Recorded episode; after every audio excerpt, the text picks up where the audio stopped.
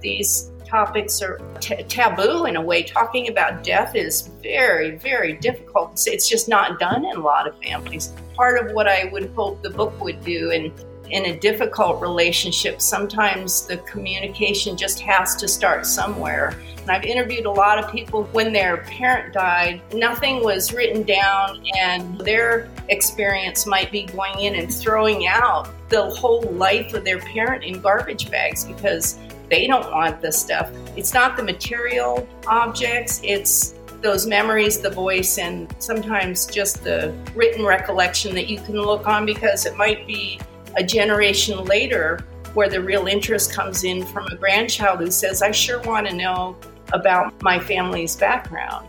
And that's gone unless you preserve it. Hey everyone, welcome to Bite Your Tongue, the podcast. Join me, your host, Denise Gorant, as we explore the ins and outs of building healthy relationships with our adult children. Together, we'll speak with experts, share heartfelt stories, and get timely advice addressing topics that matter most to you. Get ready to dive deep and learn to build and nurture deep connections with our adult children. And of course, when to bite our tongues. So let's get started. Hello, everyone, and welcome to another episode of Bite Your Tongue, the podcast. This is an especially exciting episode for me. You'll see why in a minute. But before we get started, I want to take a second and take care of some business. I went to a podcasting convention, and so many other podcasters were coming up to me and saying, You have to be on YouTube, you have to do this, you have to do that. But I realized there's not much more we can do without a little bit of financial support from our listeners. And for those of you that have already given, we can't tell you how grateful we are. But for those who still want to give, we're trying to make it really easy by asking each of you listening for five bucks. That's it. And it's really easy to do. If you visit our website at biteyourtonguepodcast.com, look for the Support Us tab in the upper right hand corner. Click on it and it'll take you right to our support page. Then you'll find a chance to buy us a virtual cup of coffee for just five bucks. We'd greatly appreciate it. Anyway, now on to today's episode. I told you it's a special one, and I hope one that will be beneficial to all.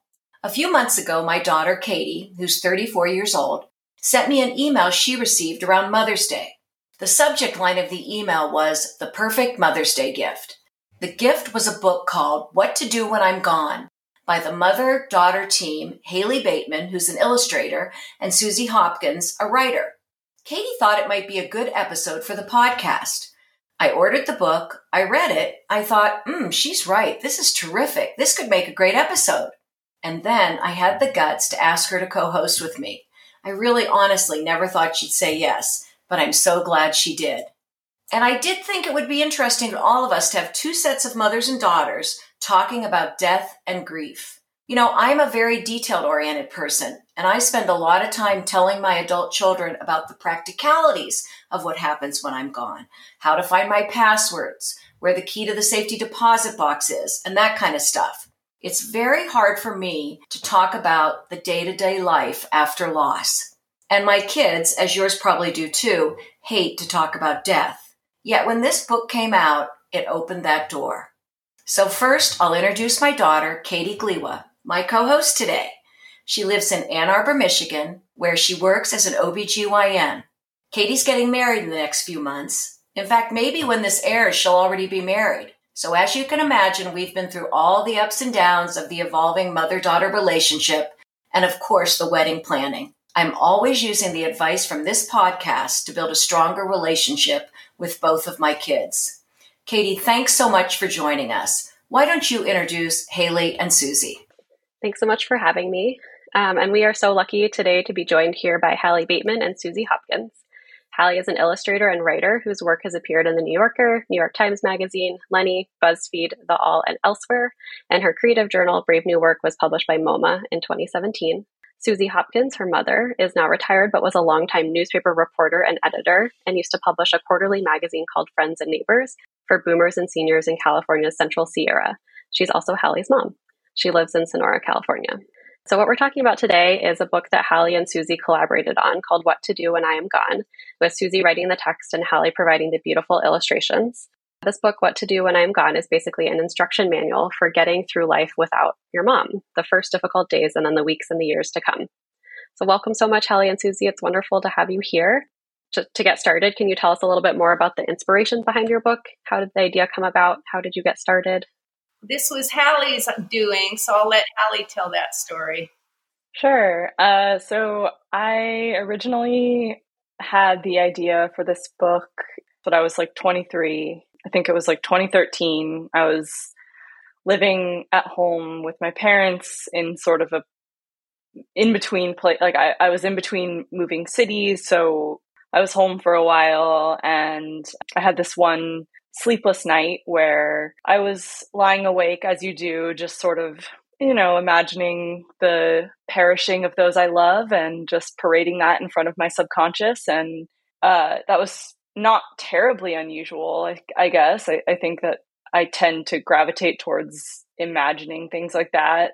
I was specifically thinking about losing my mom, and what was different about this night was that instead of just imagining her death, I imagined beyond that the the days and the months and it sort of occurred to me viscerally for the first time that my life would continue. Sounds very obvious, but it was just something that hadn't really sunk in, I think because generally when I would imagine fearfully losing the people I love, it would be a moment of pain. And and then I would sort of exit the imagination. I, it would sort of be like, oh, you know, breath catching in your chest kind of thing. And instead, I kind of let the film reel play out and I I was like, wow, I'm, I would keep on living. And I, I couldn't imagine how I would keep on living. My mom and I are very close. And I don't know, it just struck me that I might be sort of paralyzed. Before I fell asleep, I, I got this idea of a book in which my mom writes instructions to me beginning the moment she dies on what am I to do. So if I did feel paralyzed, I could turn to the book. And the next morning, I pitched the idea to her at breakfast and she was totally on board. She was like, Yep, t- sounds great. I'll do it. I got it all up here. Like, great, awesome. And then it took quite a few years to to actually hustle my mother to sitting down and doing it. And it was uh, it was it was a process. But the the germination of that idea was, you know, this one night and my mom's receptivity to the idea the next morning. You know, Hallie, it might be a good time for you to read that paragraph from your intro. You put into words eloquently kind of what you just said, but I'd love you to read that one part that I sent to you. Sure. This time I decided not to push the thoughts away. I allowed myself to vividly imagine my mom's death, to feel the pain of the moment I learned she was gone. The earth would continue to spin, and I'd be left in a world without her. My map would be gone, the ground beneath my feet would be gone, who would I call to ask how to cook a potato? Who would listen to me talk about my work for more than five minutes? Who would tell me everything? Who would forgive me for everything? How could I possibly navigate this world without the person who brought me into it? Yeah, I just love that. Catie, do you have a question or should I move forward? All right. I, this is um, going to make me cry also. I'm already crying. So I know. um, crying. It's years after we wrote it, just thinking about it. It's, it's such a rich subject um, you know, the relationship that you have. You just can't fathom it. Uh, uh, I, will just want to tell you uh, how okay. it came to be because the Hallie had this idea, and then I said, "Sure, no problem." And then big problem because I was running this magazine and it was growing, and I was busy, busy, busy, and I just swatted her like a fly to get her out of my face when she started to talk about doing this. So she says, "Well." We'll go on a trip together, but there was no mention of the book. I, I, don't recall there being. And then the first night we sat down and she said, I've got my laptop. I've got to ask you some questions about um, so that you can give me the advice for after you're you're gone. And so she started to ask me the questions and she was typing frantically with my answers. And the more we talked about it in the days that followed, um, it was sort of a trap laid for to, to corner me into doing project, which really wasn't a book per se, it was a family project. It, we never, I never imagined it until a few months in as becoming a published book. It was really for her and my sons to have my advice and, and memories of what I would say.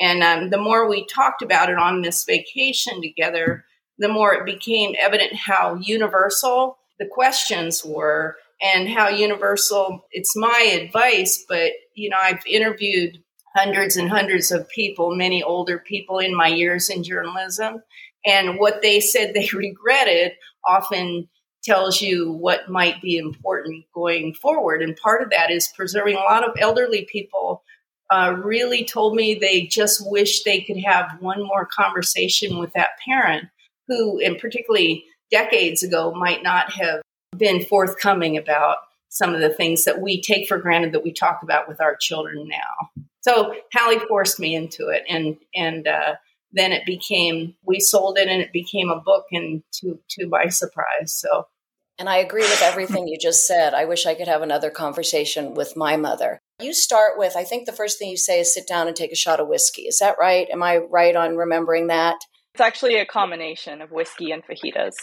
Okay, okay sorry. Okay. I, I remember the fajitas being important. You know, I remembered the whiskey. a ridiculously complicated cooking exercise, which nobody would want to do when they're in the middle of initial grief and then it's just you know take a take a glass of whiskey because you're going to feel so awful what i want to ask you is when i first started reading it i'm sort of one of these really practicality people you know i'm always thinking okay i've set up where my will is you know where to go for the safety deposit box key blah blah blah. But i never think of these deeper conversations. Why did you choose to leave out and katie's going to question me on this what i would call the hard stuff well, because uh, uh, nobody ever said to me, "Gosh, uh, I wish my mother had organized her desk better." You know, they say, "I wish my mom had shared that business about grandmother." Uh, the secrets about grandmother and her affair in the 1920s, whatever it is, you know, just family gossip. That's what people want the mem- the memories. The administrative stuff is a technical thing to get through, and while I think it's very important because I'm an organizer too, that had nothing to do with the. To me, uh, when I look back on my mom, for example, you know, it's her, the sound of her voice, the the cadence, her humor, the little bits of her that stay with me in memory now, because that technical stuff passes. And I've interviewed a lot of people who when their parent died, nothing was written down and a lot of stuff was left. So their experience might be going in and throwing out the whole life of their parent in garbage bags because they don't want the stuff, which is part of the reason why writing it down and recording something, it's not the material objects, it's those memories, the voice, and the sometimes just the written recollection that you can look on because it might be a generation later where the real interest comes in from a grandchild who says, I sure want to know about my family's background. And that's gone unless you preserve it. It's about preservation. Well, and also, my questions to my mom were driving this book, and my fear of losing my mom was not about how do I bury her. It was not that. My fear was the void left when this the most important person in my life is not there anymore. That's the thing that kept me up at night. I was not kept up at night about the technical stuff. That's just not that interesting to me. It's by the way there are like there is a page that says allow me to explain the stuff you found while cleaning out my house, you know. yeah, I saw that. Yeah. The emotion tethered to each of these milestones and getting my mom's thoughts on on those was really important. And i think there were things like this my mom having experienced much more grief in life than me where mom you contributed so much of the the the knowledge and the awareness of what it is to go through a loss and i provided the curiosity based on what i felt i i would need to know Hallie, what were the things to you when you interviewed your mother? Like, I've picked out the pages that I like the best. What's something that you could share with our listeners that you think your mother offered that some was some of the best or most interesting? I hate to call it advice. It is advice, but in a different way. Observations. Observation, yeah. Um, kind of goes to what I was saying before. My mom's perspective, having, you know, mom, you lost your mom. I, I feel like you lent this this dimension to my fears and my questions that was, you know, I sort of had this clinging abject fear of, oh my God, I'll be destroyed. And I think my mom, having gone through the loss of, of her mother, looking at this page, um, Enjoy This Dream, it's on page 86. And it's, you know, your mom popping in for a visit. I, I'm not prying and I don't want to interrupt. I just thought I'd stop by for a visit. Even if you forget what was said or the specifics of the dream, try to hang on to this feeling of reconnection. Assuming I'm not still nagging you to clean your room, I hope my visit reminds you how much I will always love you. I think there's there's something so beautiful about that I appreciate the way that my mom in in passages like this there's this this acceptance of impermanence and I think that's throughout the book. There's sort of this humorous get over it kind of thing which I love also and I think that's my mom's sense of humor that's just like, you know, it doesn't matter how I died, get over it. But also just this thing of like being present in the mystery of losing someone and yeah, so it's sort of get over it, but I'm with you all the time. Yeah. Yeah. Yeah. You know, I, think, I would, yeah, it's not ca- it's not callous. Yeah. yeah. Yeah. Yeah. Yeah. That sense of, of, um, but, actually my mom came to me as I was writing. This writing took a long time because it was in periods between magazine deadline. And my mom came to me in a dream. That's the origin of that page that Hallie illustrated beautifully is she came back and it was just I oh it was just she just looked great. It was great to see her. And then she she left again and it really gives you a sense of a peace. You know, that person is with you in myriad ways and comes back to you at moments throughout your life for the rest of your life. I think kind of like Hallie was saying, our mothers are in this position as are many people in the world of being both mothers and daughters and having that perspective about growing up as a daughter and having a mother and, and losing a mother and probably anticipating that and grieving that. And then also seeing you know kind of the the reflection in the next generation. And that experience gives them the wisdom to be able to apply that to us. When I first thought about doing this podcast together and talking to my mom about this, I pictured it more as the like, she's the mom and I'm the daughter. But as I read it more, I, I thought about how much I want to hear about my mom's perspective about being the daughter as well. And for both Suzy and, and Denise, I would love to hear about your own experience losing your mother and what sort of things you missed being able to ask her. What do you wish she could have told you after she was gone? Like what what were those moments you remembered her? And Suzy, I think you started to answer that a little bit, and I'm sure a lot of it is in is in the book. But I'd love to hear your thoughts. Well, for me, losing my mom was um, honestly a pretty spiritual experience. I was my sister was her caregiver. She died at home, and I was there with her, holding her hand when she died. And it was just um, I was swept up in a real uh, world. The best way I can describe it is a spiritual experience. As she was passing, I was swept up in a whirlwind of memory so, really, a lot of my mom's passing did inform, particularly the end of the book. I just had this, just, I was really stunned by it. And she had a, a as much as dying can be, a fairly peaceful passing, and her, her suffering was done. And I was glad for that. And I, I think it's more, I, I mean, if I'm being honest, what I miss more about my mother is the ability to have somebody else who's in charge of everything to say, Oh, you did a great job, or me to say, Look, I started a magazine. That was after she died. I started a whole magazine like a little kid. Like, wow, look, did you, do you like it? Do you like it? And, and I would love, you know, she would be thrilled. And she would be thrilled to know that Hallie is the artist that she is, because my mom was a children's librarian with a master's oh. degree that she got in the 1930s, and she loved books more than anything. And so she would have been like over the moon about Hallie's work. So. I have to say, I feel very similar. My mother was 92.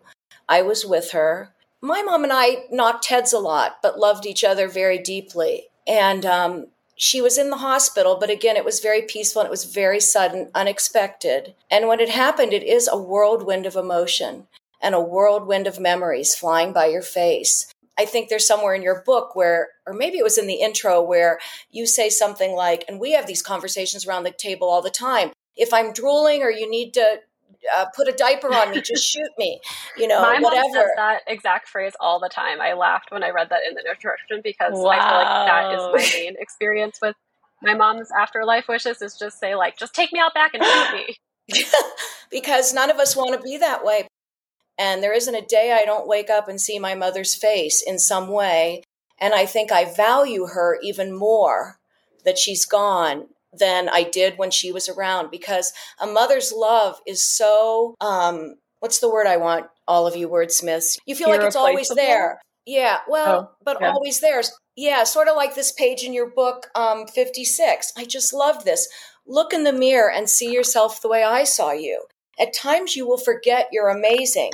And I hate that I'm not there to remind you. Your mother's one of the only people that are really going to tell you how amazing you are all the time because you're of their fiber and you lose that. If you've got and, a good one. exactly. I want to talk about that too. And a lot of our listeners are having difficult relationships with their mother daughter. In fact, I have a, a, an episode coming up on mother daughter relationships. Do you have any thoughts on how people that are in conflict with their mother can use this book to help them or to open conversation? I actually have a number of friends who have mothers they've disowned because of such toxicity and or they didn't and they just you know they had narcissistic moms they had these are women typically my friend group is in their 60s and 70s and what i'm stunned by is just that long lasting impact. You know for somebody who's got a super toxic mom i'm in favor of not all relationships can or should be maintained but for where there is potential inroads Hallie and I wrote a a little thing we distributed as a postcard at book signings, and it was questions that families can talk about because for a lot of families, these topics are, are uh, t- taboo in a way. Talking about death is very, very difficult. It's just not done in a lot of families. And part of what I would hope the book would do, and in a difficult relationship, sometimes the communication just has to start somewhere. And in a way, a family talking about family history can be a little bit safer than saying, Why are you such an awful mother? Uh, you know, so any way to build communication. There's a grief in having such a difficult parent relationship. There's a tremendous grief in that. So, in a way, people that can't repair it can look at the book as they've lost the access to a loving parent. That never happened for them. And so, in a way, they're grieving a loss even if they have a living parent. Hallie, oh, I just wondered if you had any thoughts on on that, since a lot of readers have cult parents. Yeah, I mean, I've had readers and friends just say, "Can't relate to this at all. Don't feel this way about my mom." And to that, I say, "This is something made between me and my mom, but I think this book is useful for anyone you love and care deeply about. We've, you know, had people say that it's been useful for grieving the loss of a pet or grieving the loss of, you know, any loved one. I don't think it's mother daughter specific at all. And honestly, for people who have difficult relationship with a parent, I just I echo what my mom said about, you know, kind of having a curiosity but and like asking maybe asking those questions on the postcard can be a way in, but I also think like this book doesn't have to apply to to that relationship. This book applies to to someone you love. And mom, you kind of started saying this, but we sort of thought about this book as a mom in a book. So someone who who doesn't have that type of parent, someone who doesn't have that type of love but does feel this like void, I think there is advice and loving wisdom in here that is hopefully giving giving readers to access to what that is but um, i i hesitate to to kind of advise on this because we you know we had a lot of readers who were kind of like wow it seems like you guys have this amazing relationship and there's this kind of idealization in a way that might might be alienating to people and i just always try to say like our relationship is not perfect that not everyone has a mom who is this person in their life to some people the person who they are up at night worrying about losing is a different person to them, you know, a different figure. So that's my thoughts. So I'm going to share something with you. What it did, I'm going to tell you what it did for me. First of all, I could never write the way you write, Suzy. It's beautiful. And Catie, I don't mean to put you on the spot, but you're a very good artist, but you're not Hallie. Um, I wouldn't even say that I'm. I'm I know. Anyway, I'm just, I'm teasing. I'm teasing. That's mom talk for you. Yeah, you, you put into words, Suzy, things that I would like to say. And I think if it's not a toxic relationship, but you're not as close as you want to be, this really opens a door for someone like me to share my thoughts. Maybe they aren't exactly yours, but I can play with it and edit it. Absolutely. Yeah. That's what this book did for me. I just want to say, I think that that maybe is true from the parent perspective, but I think that maybe what Hallie was saying, maybe her friends and readers were more from the child perspective. And I can see how having this could really go both ways as someone who's a child, not that close to their mother, because it could either be, like you said, a surrogate mom, almost a mom in a book, yeah. someone instructions, or, you know, just a instructions for when you lose someone that you love. But I could also see how it may make people feel resentful or sad, you know, remind them of their sadness that they didn't have this mother figure in their life when they were alive or around. So, you know, I think we can be sensitive to both sides of that by how we interpret either side of this differently, whether you see yourself more as the the child receiving the instructions or the parent giving the instructions. And I just I love hearing the different perspectives on that based on where we are and our different places in life. No, I absolutely agree with that, Catie. And Catie, you said that you know, possibly someone could think, well, I don't have that kind of relationship with my mother. I don't really care what they have to say or whatever. But I wonder if sometimes that changes after the mother's gone. And if the mother hmm. had recorded something or written something like this, but not shared it when they were alive, and then the daughter or son could choose to read it or not read it. I, I don't know. I wonder what you young people think, or the daughter, what would the daughter perspective of that be? We actually did encounter that in, you know, talking to readers. We had a, a reader say, Oh, I'm buying this and I'm going to make notes to my kids and I'm going to put it in a safety deposit box and I'll give it to them, you know, when I pass. And my mom and I were like, No, do it now. Talk to them now. The whole, I think exactly. that, you know, if it, if it can't be avoided, then sure. But the hope is a dialogue between living, living people kind of uh, before before it's too late when when the questions can be asked and i think maybe just to simplify things we'll just say this just applies to people who are capable and willing to have that conversation you know i i've heard from readers who g- gave it to the parent as a gift and the parent got really upset and offended and it shut the conversation down. So i think maybe just keeping it like this is like between people who who are capable of having the conversation i think having it when when everyone is around is like so powerful and what is often missing in in our culture is is just being able to to talk about death and loss and and these fears and these things that come up I, have just been very surprised by. I remember hearing a story, hearing David Sedaris talk about his mom passing away and how they never really talked about it as she was fading away. And I, I remember being so surprised because I was like, David Sedaris? Like, funny, honest, brutally honest, like, even David Sedaris? I, I, and I just think it's like, it's, it's harder than we know and it's all it's all this stuff that's like baked into our family structures and sometimes like it maybe it will be a kid gently nudging a parent or a parent gently nudging a kid but it's something that i think going ahead and, and breaking the ice is so important. If my mom handed me this fully formed book on her deathbed and then just like passed out and, uh, i would just be like you'd be so mad be like what? I would be like mom you did you secretly worked on this this whole you know it, it I'm so glad we had this collaboration of getting to talk and make this book happen. The treasures in the process, because if you saw the book early on, I wrote pages and pages. Not, I'm not making this up. I didn't really understand that this was going to be a graphic memoir. I didn't really get it. So on our second trip, um, Hallie says uh, t- she's taking a section uh, you know, a whole page with lots and lots of words. And she's just going, we don't need this and this and this. And it gets down to this little few words that she allowed me to retain. And then I began to understand she's sketching and I'm writing. And she's throwing out vast amounts of, you know, words that, of course, I think are like so brilliant. and actually totally unnecessary. So that was my learning curve in not understanding the uh, what she had in mind because Hallie always has a fully formed idea. So anyway, the, the beauty of this was as I, uh, she was throwing words away and asking me more questions that she really wanted to know for future events that would come up when I would presumably not be there. that was the value in it. And if you imagine a family having conversations that can get over the often what is a tremendous fear or maybe a generational reluctance to talk about death and dying.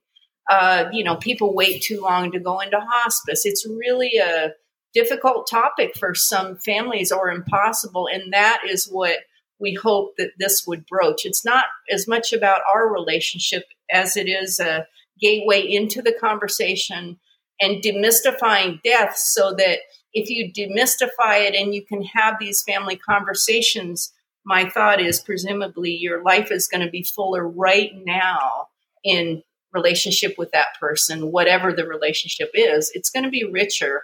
And then they pass and you go through the grief, but you've had that time now. So it was, the process was remarkable for us. That's beautiful. May I ask each of you to pick a couple things to read? But I think the only way we can really capture the essence of this book, and Catie, I'd love you to read one, and Hallie read one, Suzy read one or two. I'm happy to share a couple. And for our listeners, you're going to listen to these and, and love it but you've got to get the book to see these beautiful pictures because it complements the words in such a magical way. So I was going to say, I'm sorry for describing this beautiful graphic novel on a podcast. Probably right? not the best medium for it, but beautiful. I, I, have one if you'd like me to start. Okay, go for it. This uh, stems from after my mom died. She passes away. My sister and I are milling around, you know, in the aftermath, immediate aftermath of her death. And I turned to my sister and said, oh my gosh, we're like next up on the diving board, which was my immediate, like, I just go, wow, mom's gone. We're the next, I, for whatever reason, that was one of my early thoughts. I'm, I'm, I'm next up. We're next up. We're the, the next generation is uh, going into the abyss. So this is called Take a Hike. And it's on day 21. The book is written in days after the passing of your person. Hallie has an illustration of a woman on a diving board. Um, it's your parents' death is nature's way of breaking the shocking news that it's your turn next. I think of it as being next up on life's diving board, preparing to jump or be pushed into a bottomless, unfathomable pool. This should not come as a surprise, but somehow it does. And when you lose someone close to you, it may hit you with surprising force.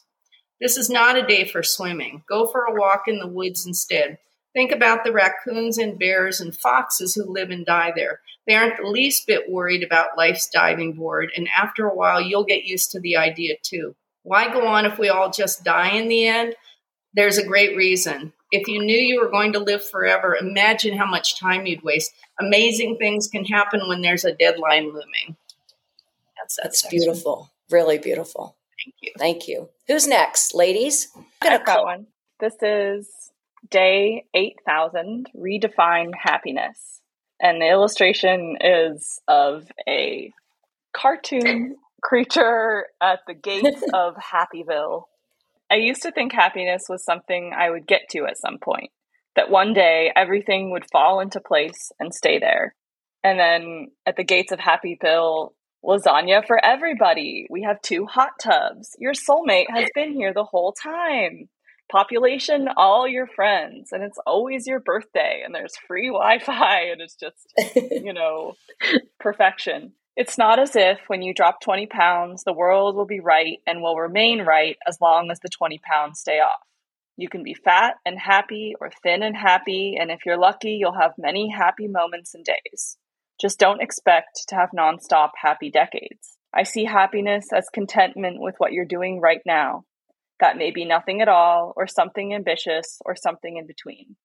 It's a sense of not wanting to be anywhere else.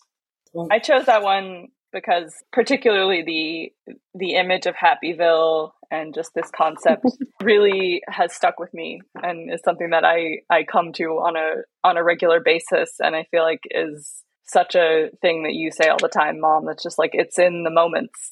It's in these these moments that we find that, and it's not a you know it's again about the the impermanence. But yeah, I really appreciate that one.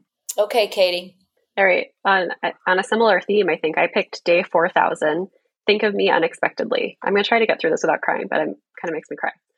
So it's a picture of a girl in a car listening to some familiar song lyrics on the radio. And then on the other page, uh, in a car, or maybe the same car, with her daughter sleeping in the car behind her, just kind of listening to a song. And so it says, Memories will come to you in waves, unbidden. Grief isn't the only byproduct of a death, and death isn't just subtraction. You're left with a treasure of memories that can be triggered by sights, sounds, smells, a record of how my life enriched yours. I'm going to cry. Sorry, I'm a really easy crier, which is probably what you're learning here. I think I, I am too, Catie. So um, thank you. Genetic. Thank you both very much. I know, and I, you know, even if you've repeated this, I like to end our episodes with one or two pieces of advice or observation that you hope our listeners will take forward. Could each of you give one? Hallie and Suzy? Happy to. Mine would be to uh, try to initiate even difficult conversations and record in whatever way. If it's a parent that you can hold a tape recorder up to, hearing a voice later is an incredible thing that the written word can't do. Pictures, any way of recording what their thoughts were, who, why they were who they were, and having the conversations that help you understand that better because you don't understand your parent the same way at 20 as you do when you're 80. That would be my advice. Start the conversation, even if it's a little challenging, and uh, write some things down. Hallie? Sort of a, a spin on that that advice. Mine, I'm thinking about this book and how, you know, between my pitching the idea to my mom and us actually sitting down to write it, years went by. I mean, I think it came out five years after the original idea, and it took three years to get my mom to sit down. And my mom is someone who's very willing to have this conversation, but was also like, mm, too busy, whatever, I'll do it later. So my advice would be persistence. It might be that it's a difficult conversation, or it might just be that if it's hard to have this conversation in the middle of daily life, go on a road trip together or take a trip. Like we we took a trip where we were in a cabin in Maine with no one else around and then it was like we could focus. So persistence and patience and some creativity to kind of corral the conversation into some place where it feels possible. So that would be my advice. Well, before we go, I just wanted to to mention that my mom and I have our second book coming out in 2025 with Bloomsbury, which is the same the same publisher. Just wanted to share about that since I'm literally working on it night and day right now. So, are you allowed to tell us what it's about? Yeah, uh, mom, do you want to do you want to give the the kind of spiel? This is called What to Do When You Get Dumped. And it is um, sadly my story. Uh, my husband left me two days before we were to retire together. And shortly before Hallie and I went on the book tour with this book uh, for a, a, woman from his past. And uh, with, with very suddenly, very unexpected, life just took a turn. This is something I wrote to process the grief from going through that. And it took, uh, I wrote it in the third year after he left, and my life went upside down. Hallie is now, uh, we sold it to Bloomsbury, and it is a manual of surviving heartbreak for whatever relationship um, causes the heartbreak. And I learned a lot in the process, and now I'm able to watch Hallie every day painting all the images. It's about 100 paintings she's doing for this book, and it's absolutely beautiful. Mm. So we're pretty excited about That's it. That's going to be a hit. We're calling it kind of a sibling book. Um, you know, it's not about the the parent child relationship, but it is about this other form of of loss, and it has similarly my mom's humor and wisdom and I'm I'm really excited that we're we're doing another book together. So yeah. well, good luck. Thanks. I think it's going to be great. Thank you. And I guess from me, I want to say thank you to all of you. Thank you to Hallie and Suzy for agreeing to do this. Catie, thank you for the idea. You, Catie, it's been an honor to have you with me on this episode as my daughter, and both of you. So thanks so much. Thank Thanks so much so for having us. Thanks everyone for being here. Thank you again to Hallie, Suzy, and Catie. You can see why this was such a special episode for me to record. I would love to hear everyone's thoughts about our discussion just email us at biteyourtonguepodcast at gmail.com. I will share in the episode notes the postcard they mentioned, the one that lists questions to get this conversation started. If you're interested, it might be something you'll try. I'll share a link to the book too.